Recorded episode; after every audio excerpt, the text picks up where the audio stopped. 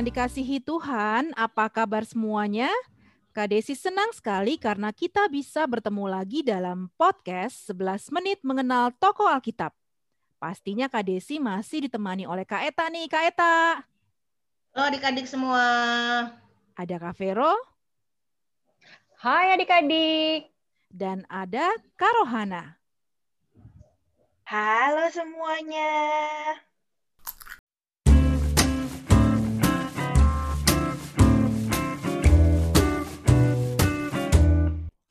Adik-adik, Kak Vero mau nanya nih, kalau kita disuruh milih makan sayur atau makan pizza, kalian pilih yang mana?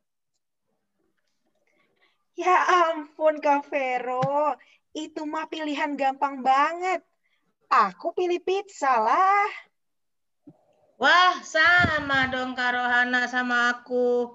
Aku juga udah pasti pilih pizza. Rasanya enak banget. Tapi ngomong-ngomong apa hubungannya pizza sama toko Alkitab yang mau kita pelajari hari ini? Tokoh Alkitab yang akan kita pelajari hari ini juga pernah dihadapkan dengan makanan enak loh, makanan raja. Kebayangkan enaknya makanan buat raja gitu loh. Eh tapi, tapi dia menolak. Siapa tuh kak? Namanya Daniel. Hmm, penasaran nih, kok bisa Daniel nolak tawaran enak kayak gitu? Gimana sih emang cerita awalnya?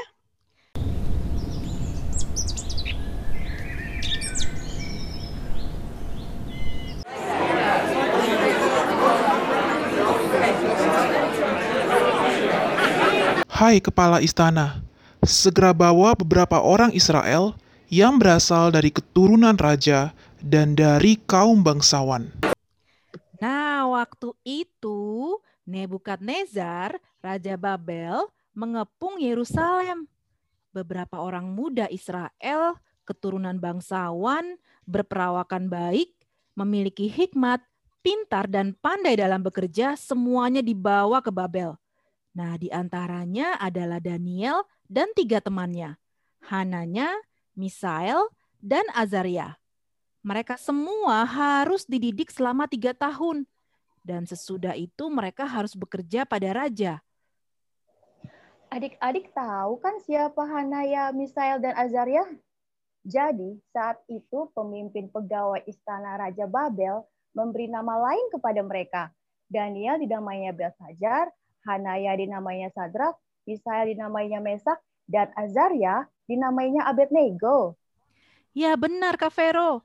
Raja menetapkan mereka untuk makan dari santapan raja dan dari anggur yang biasa diminumnya. Tapi Daniel tahu bahwa makanan Raja Babel saat itu adalah makanan yang tidak dibolehkan oleh Tuhan. Makanan itu mungkin juga digunakan dalam menyembah berhala. Jadi Daniel meminta kepada pemimpin pegawai istana itu supaya mengizinkannya untuk tidak makan santapan raja atau minum anggur yang biasa diminum raja. Wow, keren banget ya Daniel. Dia lebih memilih untuk tetap setia mentaati perintah Tuhan. Padahal tawarannya sangat menggoda banget. Makanan raja. Nah, oleh karena itu Allah membuat pemimpin pegawai istana itu sangat mengasihi Daniel. Eta, memangnya pemimpin pegawai istana tidak takut ya?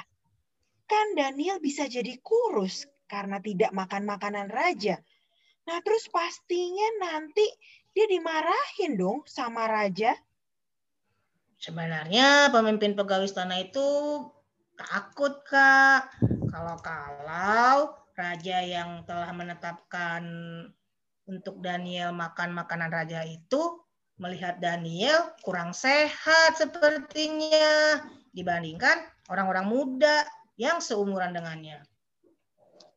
Daniel, aku takut kalau-kalau tuanku raja yang telah menetapkan makanan dan minumanmu berpendapat bahwa kau kelihatan kurang sehat daripada orang muda lain yang seusia dengan kamu. Nanti aku akan disalahkan oleh raja.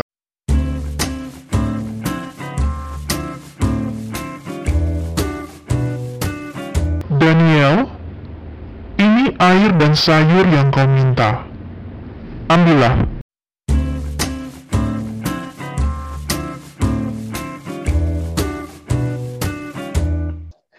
Tapi Kak, Daniel sendiri loh yang minta kepada pengawasnya untuk mengadakan percobaan terhadapnya dan tiga teman-temannya selama 10 hari dengan memberinya sayur untuk dimakan dan air untuk diminum.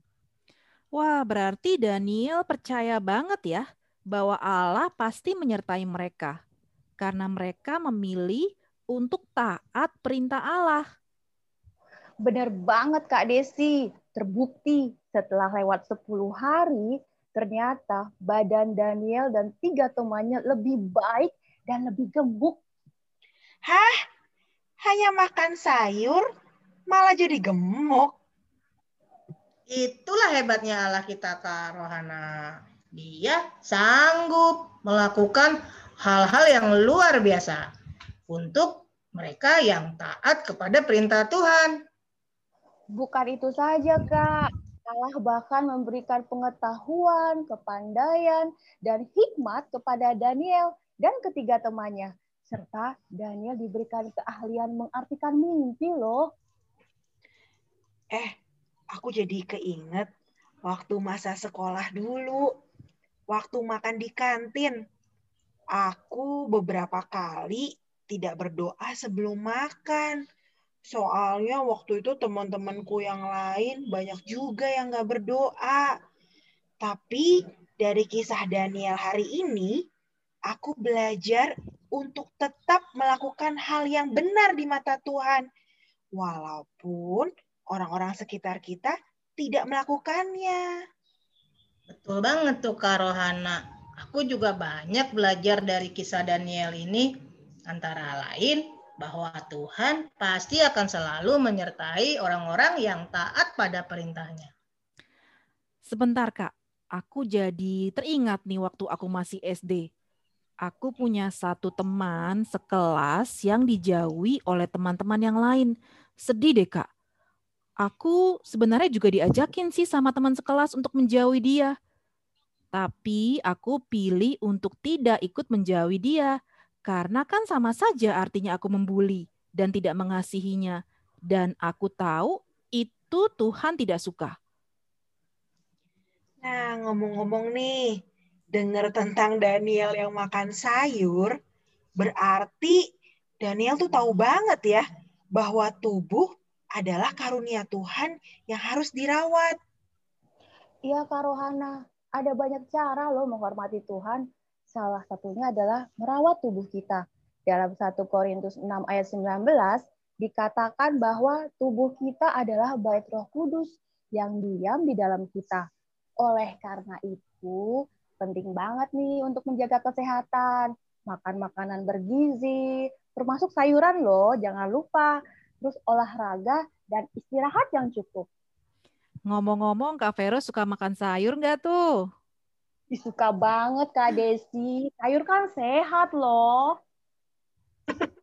Ternyata banyak banget ya pelajaran yang kita ambil dari kisah Daniel ini. Ini baru awal dari kisah Daniel, Kak Rohana. Di podcast berikutnya, kita akan ngobrolin tuh kisah Daniel dengan singa.